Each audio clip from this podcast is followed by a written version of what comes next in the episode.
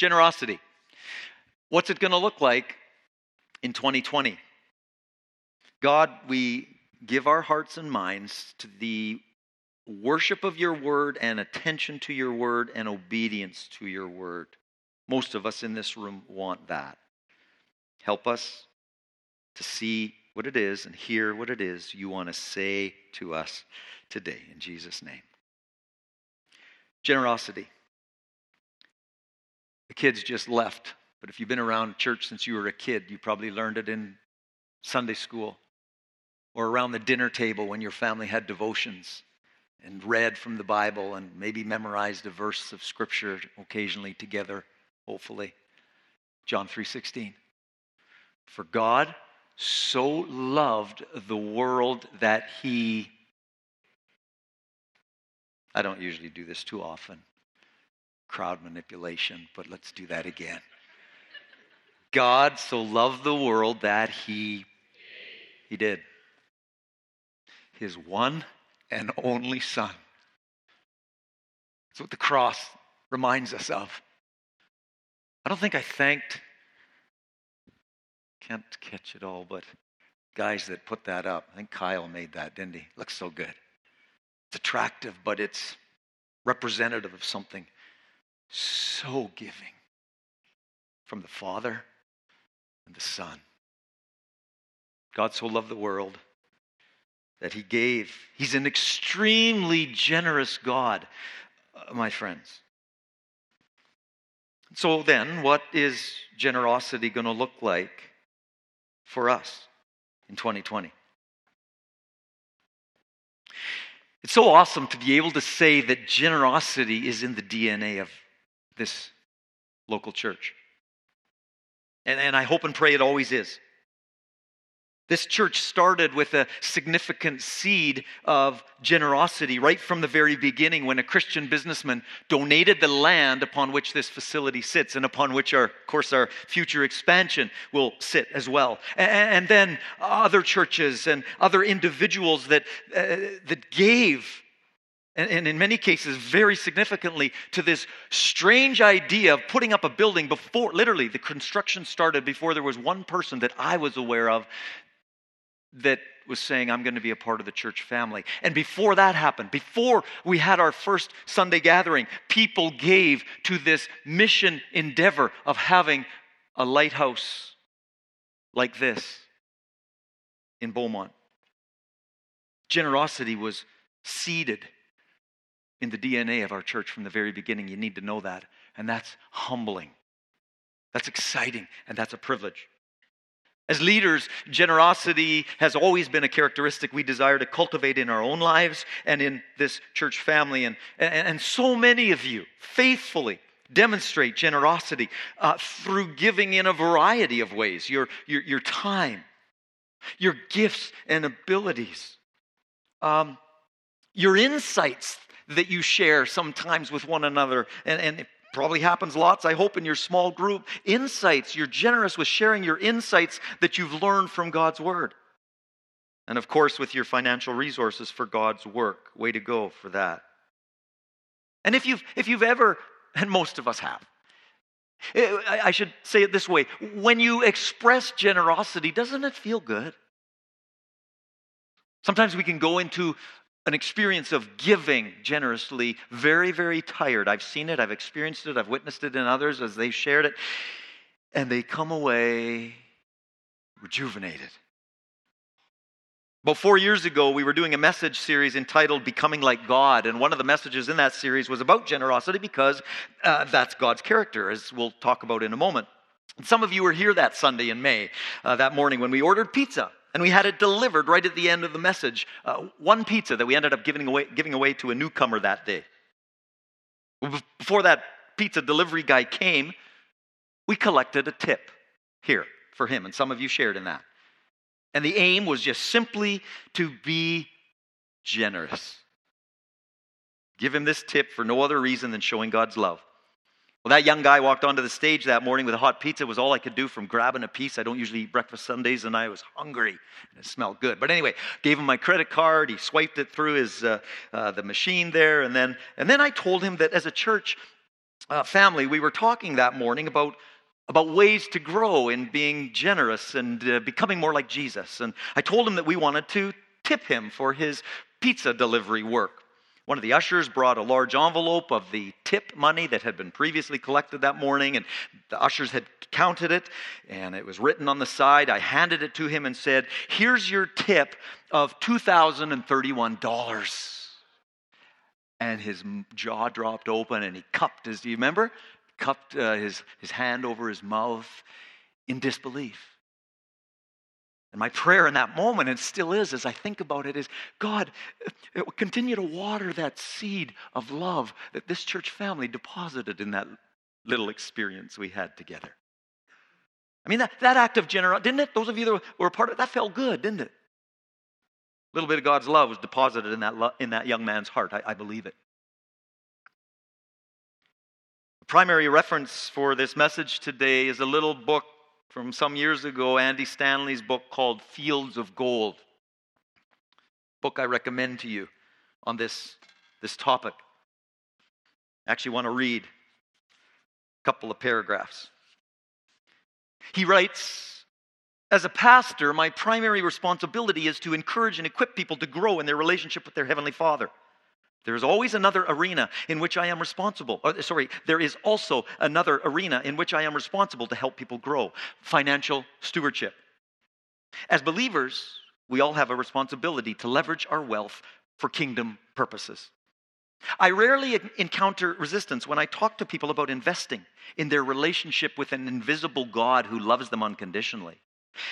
But the brake lights come on when I urge people to give their hard-earned money. The what-ifs shower down on them like a spring rain, dousing whatever spark of enthusiasm I may be able to kindle. I realize that the fact that I am a pastor may give you reason to suspect my motives," he says. "It could very well be that you have had a bad experience with the pastor somewhere along the way. Worse, you may have had a bad experience with the pastor that involved your money." That may be the case for some of you. And then he writes, "My goal in writing this book is to free you from the percentage mentality and to introduce you to a way of life built on the premise that God is a rewarder of those who seek Him and seek His kingdom first." That last phrase, God is a rewarder of those who seek Him and His kingdom first. And that's what this is all about. Seeking God and His kingdom, seeking His way of doing things in life, seeking His way of living generously is how our Creator wants us to live. Generous with, as the old adage goes, with our time, our talents, and our treasure. What's that mean for you today? In any of those areas. This is not, as alluded to by Andy Stanley, this is not a tithing message. It's about generosity.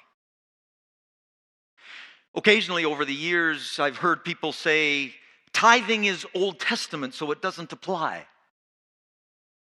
I understand what you're saying, and that's fine, actually, because as New Testament believers, you're right. We don't live under the law anymore. We live under grace. We live by grace. We live in grace. And grace always outpaces the law, doesn't it? It certainly outpaces the law in the area of giving, and thus leads us in Christ-like, extravagant generosity in every area of our life. And we're all on a growth track there, I'm sure, at different places. A couple of questions I want us to all think about this morning. What if God asked you to give beyond your comfort level? Whatever that is. What if you knew God was asking you to give beyond your comfort level? To anything, to it doesn't matter what the thing is right now. It's just this conceptually. What if? And secondly, in this moment, I really want you to dial into this. How does the idea of really growing in generosity make you feel? Think about it. As I say that, how does it make you feel? I'm not telling you how you should feel. I simply want you to become aware in this moment of how you feel about the idea of becoming an increasingly generous person. You feel it yet? Does that idea or conversation bring a feeling of discomfort to you? Or does that cause feelings of excitement to be stirred up in your heart and mind? Or maybe you're a list person. You started making a list already in your mind of reasons why you could not possibly give more. Or maybe your list is that you've started already is ways that your generosity could make a positive and increasingly greater difference in God's work and in people's lives.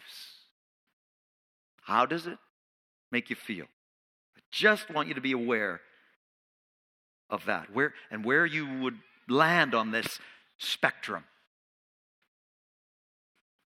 And whatever your feelings or thoughts are about generosity, I encourage you today to surrender those to God right now, and as we look at three truths about generosity. Three truths, very simple things. First of all, and foundationally, and we said it already, generosity is God's character. The God that we say, if you're a Christ follower, the God who has redeemed us and saved us and blessed us with his grace, the God we serve, the God we've surrendered our life and our future and our eternity to. It's his character. Generosity is God's character.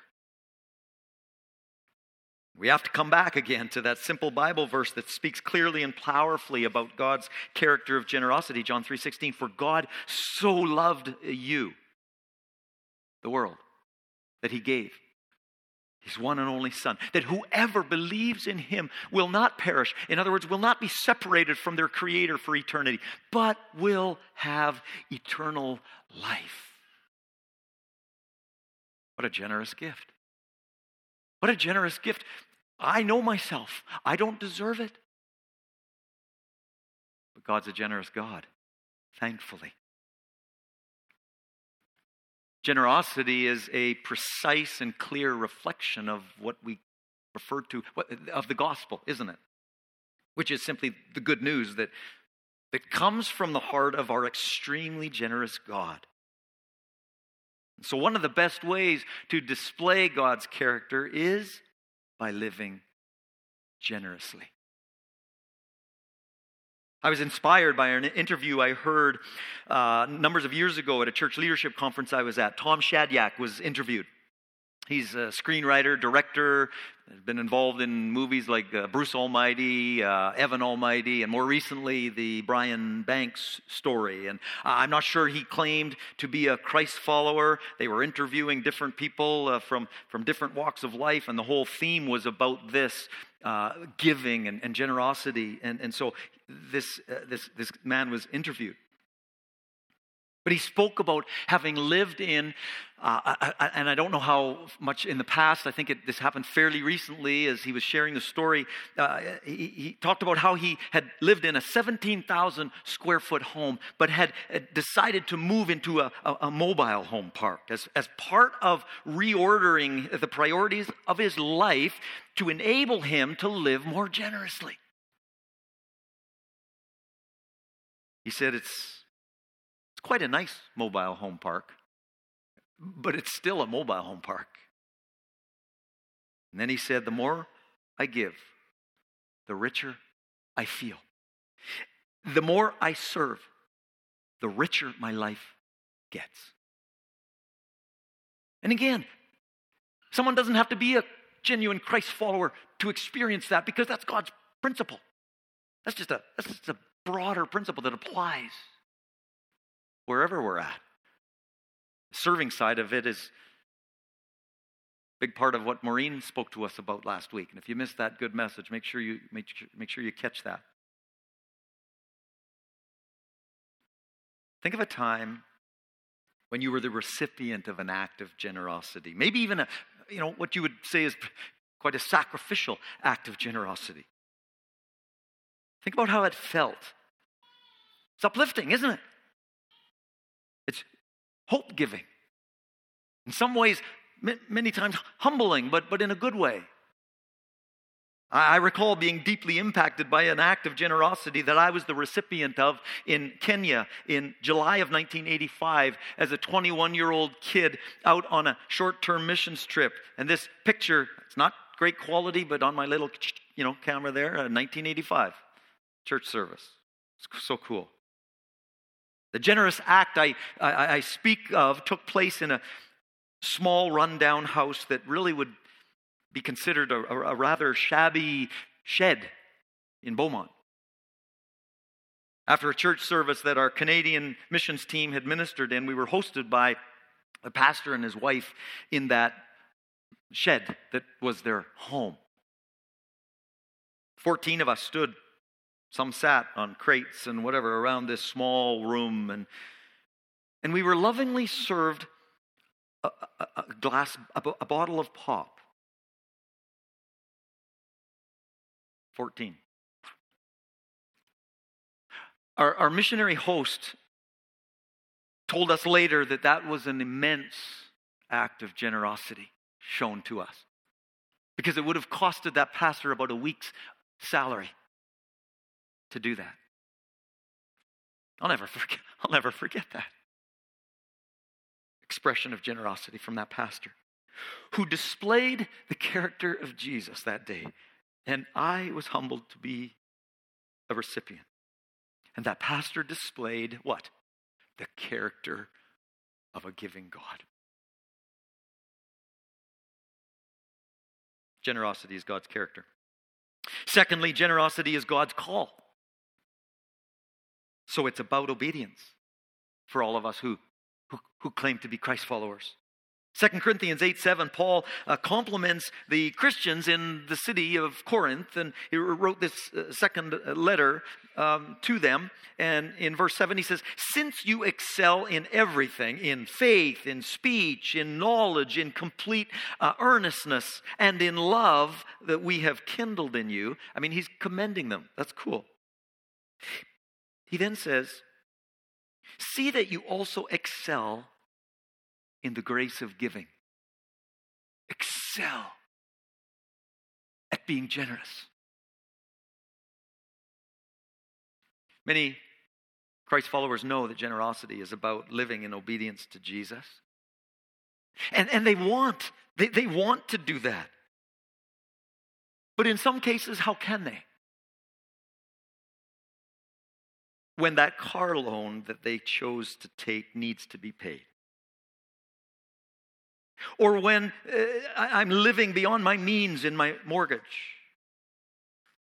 Or I've made errors in judgment in how I use my credit card, so I'm paying huge interest there. My friends, debt inhibits what many Christ followers want to do, namely live generously. They do. And so getting rid of debt as fast as possible is not only pleasing to God, but we know it mathematically makes sense, because you end up spending less money on items that you thought you needed so much that you had to go into debt, or you chose to go into debt to get them. Getting rid of that. A lack of debt in our life is part of being a good steward as well of our finances that God has entrusted to us. I hope you've thought about it that way before. Excel, Paul says, excel in the grace of giving. And do that much easier when debt isn't saddling us.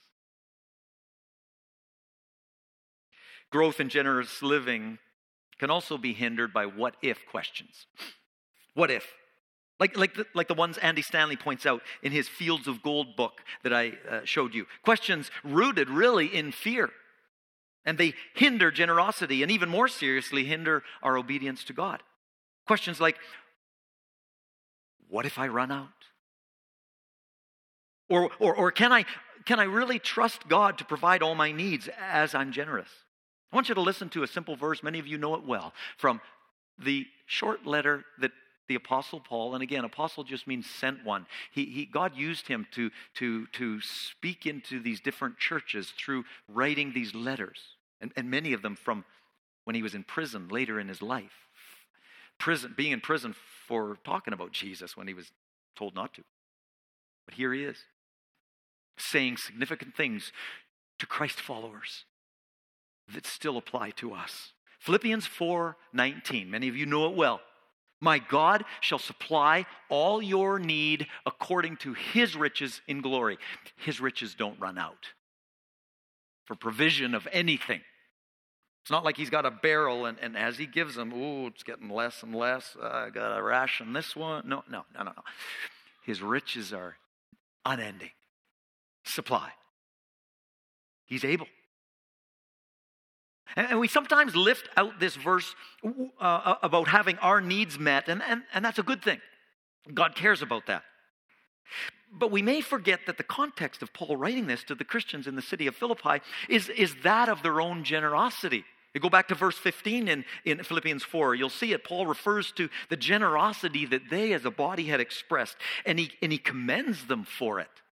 And then we have, shortly after this, verse 19, of God's provision, God's supply, as we are generous and as we trust him. It's cool. When we truly trust God to provide our needs, there's no need to be worried about the what-if questions. As pastor, I'm privileged many times to regularly observe many of you being obedient to God in this area of generosity through giving financially to God's work, and to world missions, or to buying gift cards for people that are going through challenging times, or taking meals that you've prepared with love. And you're sharing that generously. It's inspiring to see so many of you. Church, Christ followers, way to go. You know who you are. Way to go for living like kingdom citizens and not consumers. Way to go. I get so excited as I witness this. Excited because of what it accomplishes in our gospel work and in his mission in the world. I get excited for what it does for the recipients. And I see it, I hear it. The lift, the emotional lift that your acts of generosity, the encouragement that your acts of generosity bring to people who are the recipients of your gestures of love. Way to go. Keep at it. Keep your radar on. Praying, God, lead me how to show your love in generous ways. Way to go. And I get excited for what I know it will do in your heart and life, and my heart and life, as we obey God and act like God in generosity. It's exciting. So, generosity is God's character. It's his call. And thirdly, generosity is God's adventure in discipleship. Adventure in discipleship. Now, discipleship is all about growing in obedience to God's call. So there's certainly overlap here with the previous point, but I wanted to make this additional statement.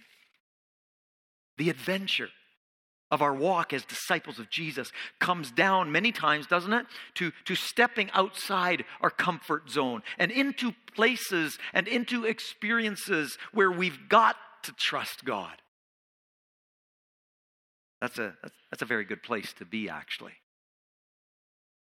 Maybe there's something that the Holy Spirit is dropping into your mind, or something you just you thought of right away as an opportunity to show generosity to someone recently, and maybe you missed it, or you're thinking right now how you can revisit that and follow God's leading in those things. Maybe it's in the workplace, in your family.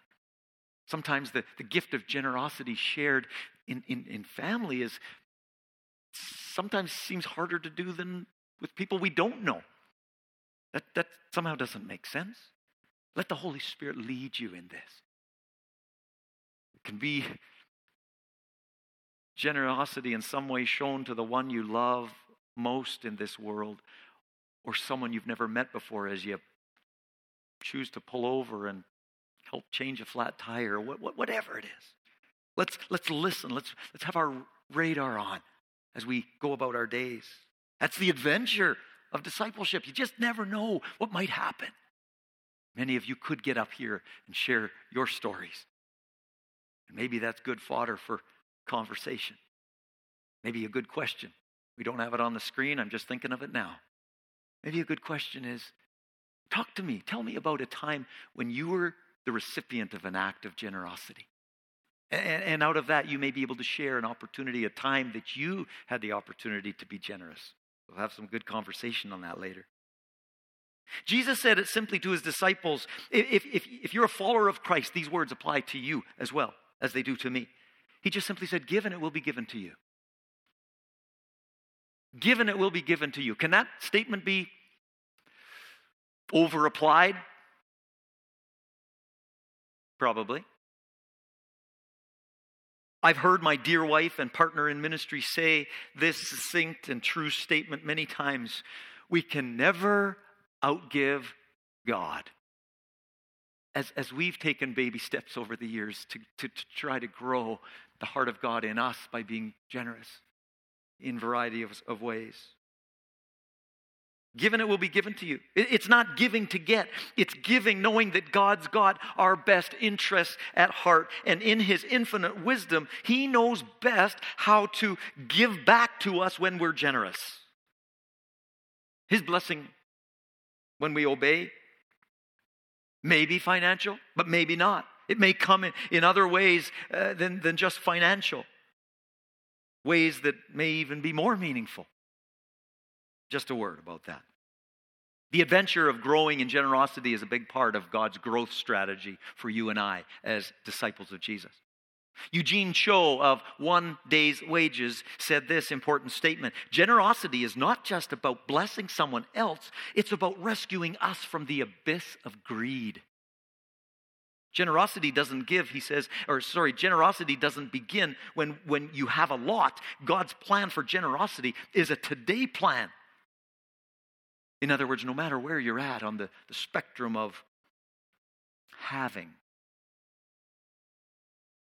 Sometimes the negative what-if questions can hinder that plan, as we alluded to already. Questions really from a clenched fist perspective.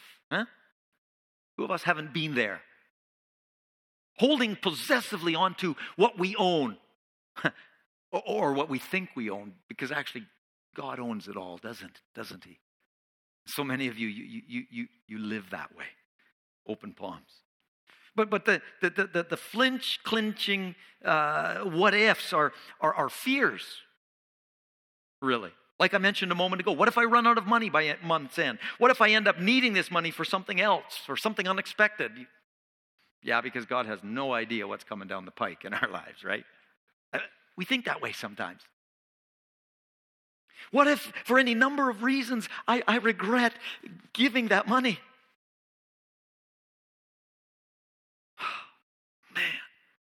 Why did I give that money to that young couple from our church who's going to a Muslim country in North Africa with the gospel? I didn't know we were wanting to upgrade our RV this summer. Nuts.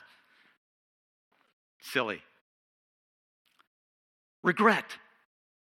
When we listen to the whisper of the Spirit, when we're generous in a genuine desire to be like God, and we are wanting to just be a conduit of his blessing to others, regret? I think no. I think not.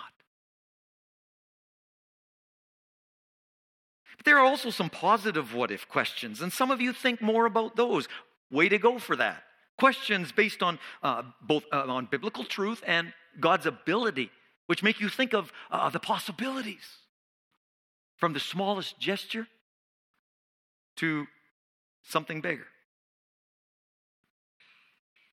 What if I give generously as I feel prompted by the Holy Spirit and I get to contribute to something of eternal value that I could have otherwise missed out on?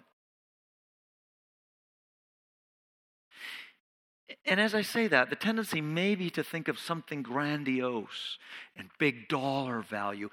That may be an example of that. But when I say that missing out on something potentially of eternal value, do you know that can be the smallest word of a generous verbal encouragement that you just feel you need to share with somebody, even if it's awkward? the eternal value in the changing of a heart that receives that. Encouragement brought to a heart of somebody by your generous expression or homemade apple pie or whatever it is, something simple.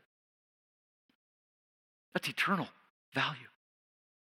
And every one of us as Christ followers have the opportunity. I just think every day we have opportunity to be a conduit through which the generous heart of God can flow to people. I want to be dialed into that in my everyday life. And you may think, well, that comes easy to you. You're a pastor. You've heard me say enough. It's not necessarily the case. No matter what we're doing, we can be about the doing, and miss those opportunities. That's not a guilt trip. That's just all of us being aware. God, help us to be aware of the possibilities. The positive questions. What if my giving contributes to leadership? And if this is financial giving that I'm referring to now, but contributes to leadership being put in place so there are opportunities can be provided for children in Beaumont to come to know Jesus. What if my giving helps teenagers have the opportunity to experience God's love through leaders who are passionate about providing ministry that's tailor-made for them? What if my giving helps facilitate the calling of a young couple from our church who go with the gospel of Jesus to a Muslim country in North Africa? And your giving does that. And by the way, you'll see this young couple referred to in our missions promo as J and T. That's not because we forgot their full name, but that's because we need to do that as opposed to using their name because of the risk to their lives of being in those restricted access nations.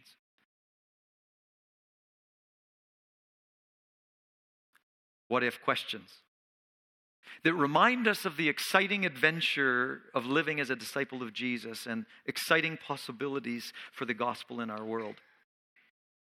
And people hear about Jesus here on Sundays and other days of the week because collectively we give, so we're generous so that there's electricity and heat, which is good in this climate. Not glamorous, but it's eternal stuff. Another example of eternal stuff. I love how matter of fact the Apostle Paul is in his Ephesians letter, chapter 4. He says, if you're a thief, quit stealing. He's talking to Christians here. Oh yeah, Christians can have trouble with all kinds of things, right?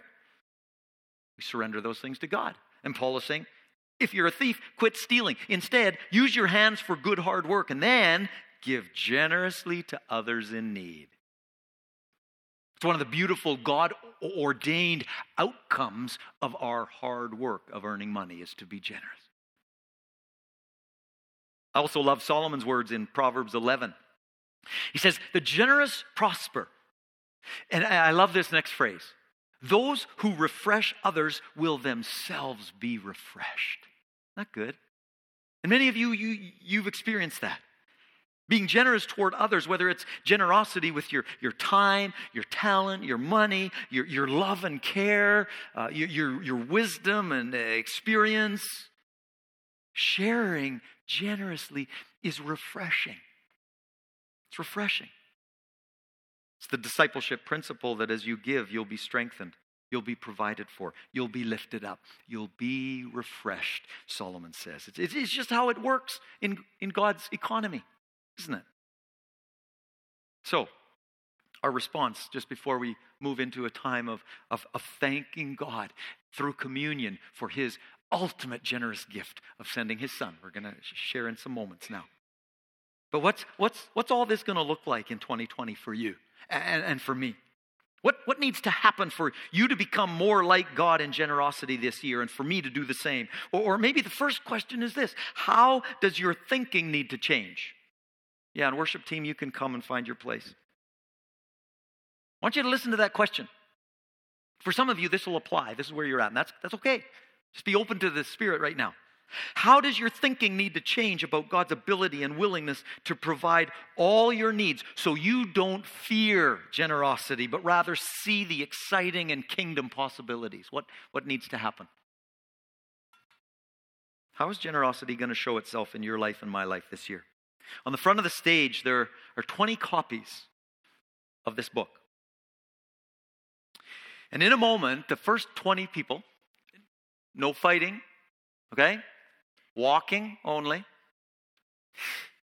Seriously, if you would say in this moment, today I'm making a commitment to grow in generosity in 2020. It doesn't mean you're not generous already, right? You just want to grow more as God leads you in this character of God, of generosity. And if you're saying that, that's what you want for your life, and you would commit to read this book along with God's word on the topic, then I'm going to just invite you in a couple of minutes of reflective and personal prayer time before we move in, change the order here. I'm going to invite you to come and pick up one of these books off the stage and find your way back to your seat. And if you're person 21 or 22 or 20 and all of a sudden the books are gone and you're halfway up, nah, that's okay. No need for embarrassment. They're available on Amazon.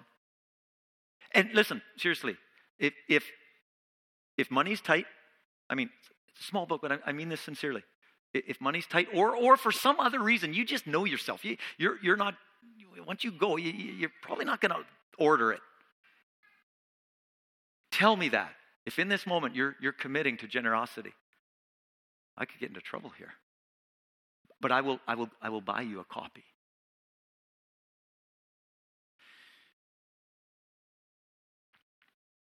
I'm gonna pray, and then at the end of Amen, there's 20 books available, and I want you to come as part of your commitment to say, I want to grow. I want to grow to become more like God in generosity this year. In all kinds of ways that generosity can look. Father, that's our heart. So many of us, most of us, I'm sure, in this room have a desire to be like you in our love, in our compassion, in grace we show to people, and in generosity. Help us respond to this word from your word exactly as you want us to. Help us today to be able to identify more quickly an opportunity that we can lean into and step into to show the generous heart of God to somebody. Maybe even before we leave this building, with our words of encouragement, we become generous. Whatever it is, Holy Spirit, so many of us want to grow that way. Help us, strengthen us. In Jesus' name.